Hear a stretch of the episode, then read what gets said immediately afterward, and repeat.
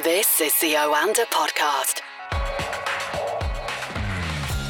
This is the Oanda Market Insights podcast, talking to Oanda senior market analysts across the globe. And today I'm joined by Craig Erlam in London. Good afternoon, Craig. How are you doing? Very good. How are you? Very good, thanks. It's been a bit of an up and down week for markets, has it not?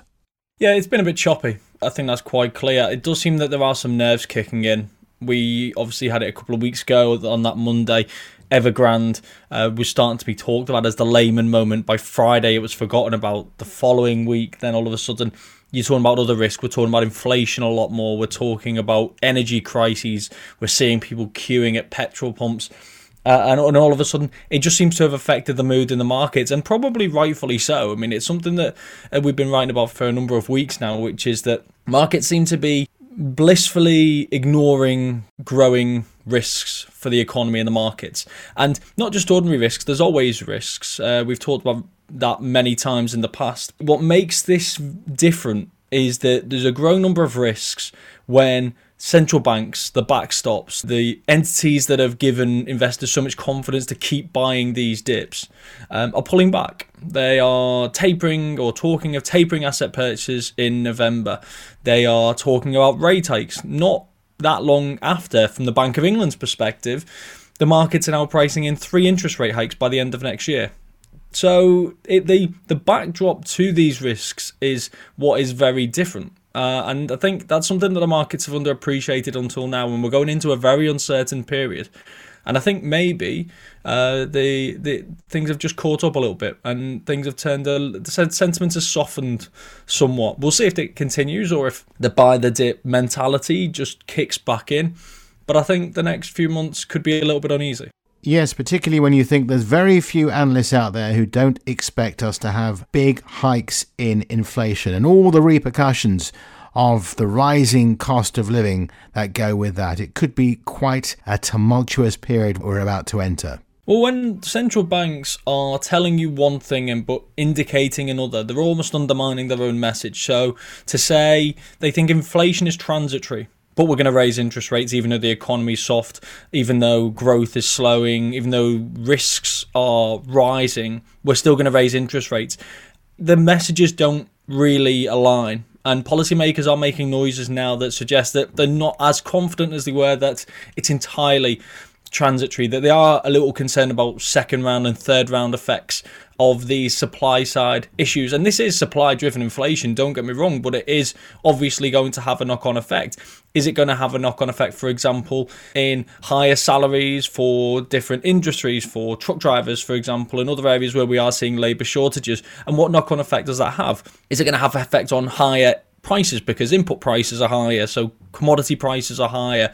Um, we're seeing obviously uh, supply shortages, bottlenecks, um, all these things which are pushing up input prices, which have to be passed on somewhere and have to be absorbed somewhere. If they're now being passed on to end consumers at a time when certain wages are rising because of uh, a shortage of uh, skilled workers to fill those roles, is this ultimately going to f- filter down to inflation expectations on households and therefore actually start to have a more considerable effect? And this is what central banks are seemingly asking themselves a lot more now. The belief has always been, or has been for quite a long time, that even when we do see spikes in the inflation data, inflation expectations in households always still remains quite low. And then those transitory inflationary pressures do pass. Well, Central banks don't seem to be quite as confident this time, and you can understand why.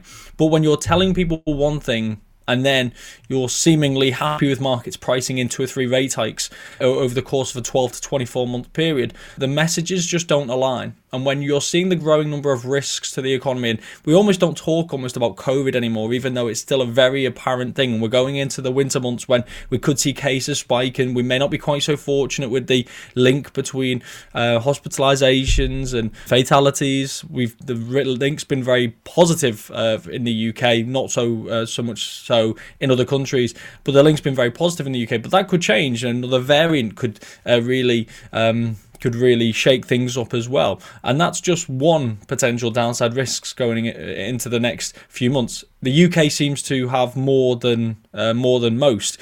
The energy crisis is going to be worse for the UK because the supply in the UK is worse because we are not just dealing with higher natural gas prices and higher coal prices, higher uh, uh, oil prices now, but also we are uh, seeing the the supply effects from from from Norway. We're seeing the the the supply that normally comes via France because of uh, fires uh, being cut. We're seeing uh, the wind turbines are generating less because of lower winds. All of these things are culminating in prices in the UK being much higher than many other countries, and that's going to make the crisis worse here. On top of that, we've seen the furlough scheme come to a close yesterday. We saw the top up on, on universal credit is being removed at the same time. Also, we are still seeing kind of latent Brexit issues as well. We've got the uh, national insurance tax rise um, early on next year. And they're just naming things off the top of my head. The, UK in particular is facing quite significant headwinds, which is why we are seeing what we're seeing in the pound right now. The pound has bounced back today, but ultimately it's been on quite a significant downward trend recently. That's very unusual when you're pricing in central banks raising interest rates, not just raising interest rates, but raising interest rates much more than other central banks. That is almost behavior akin to what you see in emerging market currencies. And I'm not necessarily saying that the pound is behaving like an emerging market currency, but that is the type of behavior we see because it means that central banks are almost raising interest rates for the wrong reasons and compounding the issues within the economy. So that's a bit of a worrying sign that we're seeing in the markets right now. Let's talk about the United States for a few moments, uh, Craig. And President Biden has signed into law a temporary measure to keep the government funded until early December and avoid yet another federal shutdown. However, a separate vote on President Biden's massive $1 trillion infrastructure bill was postponed.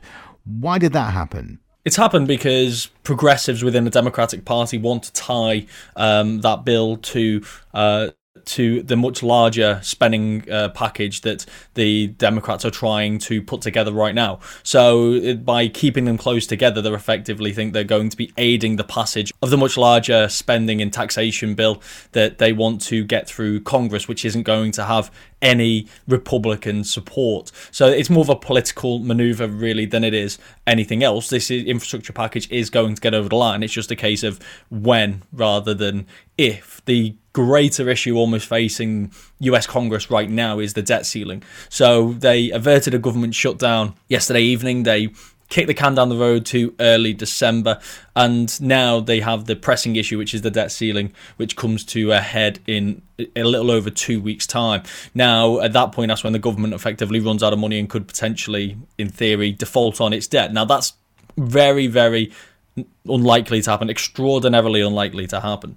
Uh, a deal will be reached of some kind, but the again, this is political uh, brinkmanship that we're seeing uh, in, in, Washington. We're seeing the Republicans saying, if you want to extend the debt ceiling, then you're going to have to do that yourselves, and you know how you can do it. The Democrats want to uh, do it in a way that is bipart- bipartisan, which isn't effectively just shouldering the burden and the blame themselves, uh, but also uh, as uh, Senate Majority Leader Chuck Schumer says they don't want to take the risk of, of doing it in a manner that could take two or three weeks uh, and be uh, prone to being slowed down and leave them in an extremely risky position closer to the time.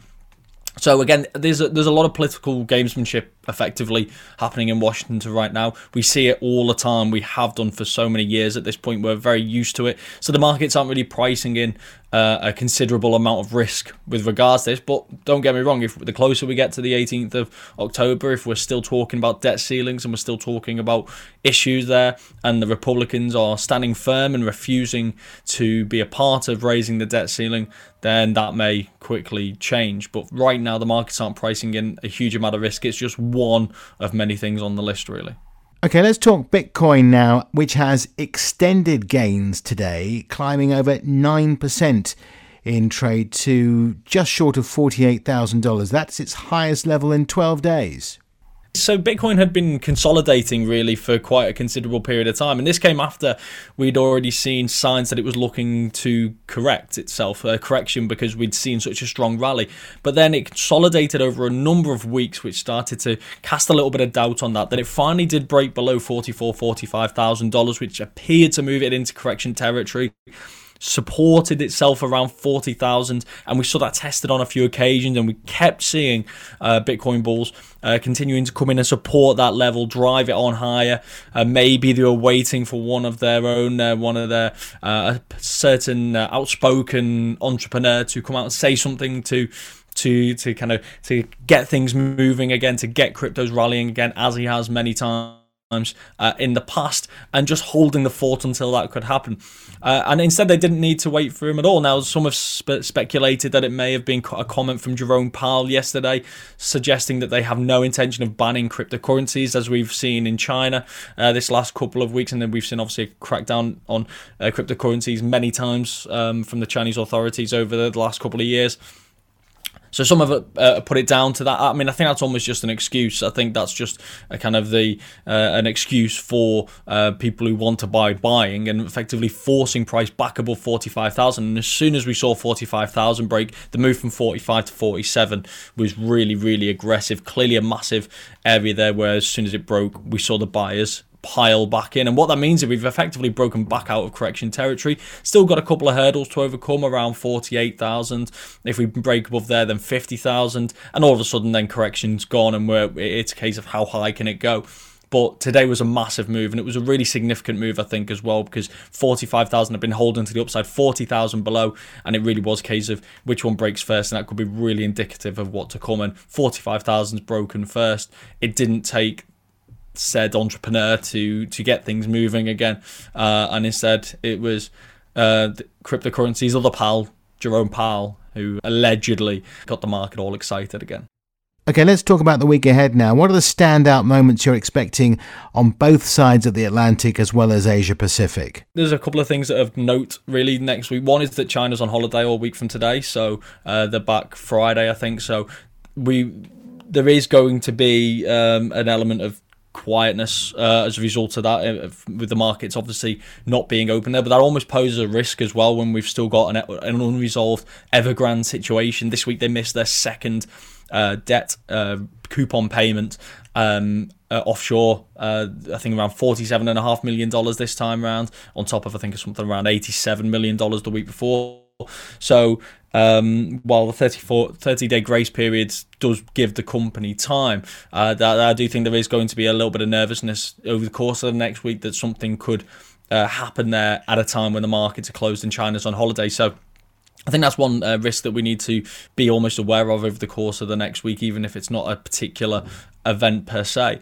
Um, the one that stands out for me next week, the event that stands out for me next week, is the OPEC meeting, JMMC meeting earlier on in the week. Uh, we've got oil prices which are approaching $80 a barrel now people talking about the prospect of $90 a barrel $100 a barrel because of the movements that we are seeing in the energy markets and the fact that it's not just natural gas prices are rising even though that's where we are seeing the biggest moves but we are also seeing coal prices rising. We're seeing uh, now oil prices rising carbon credit prices rising. All of these as a result of uh, of what we've seen in the natural gas market.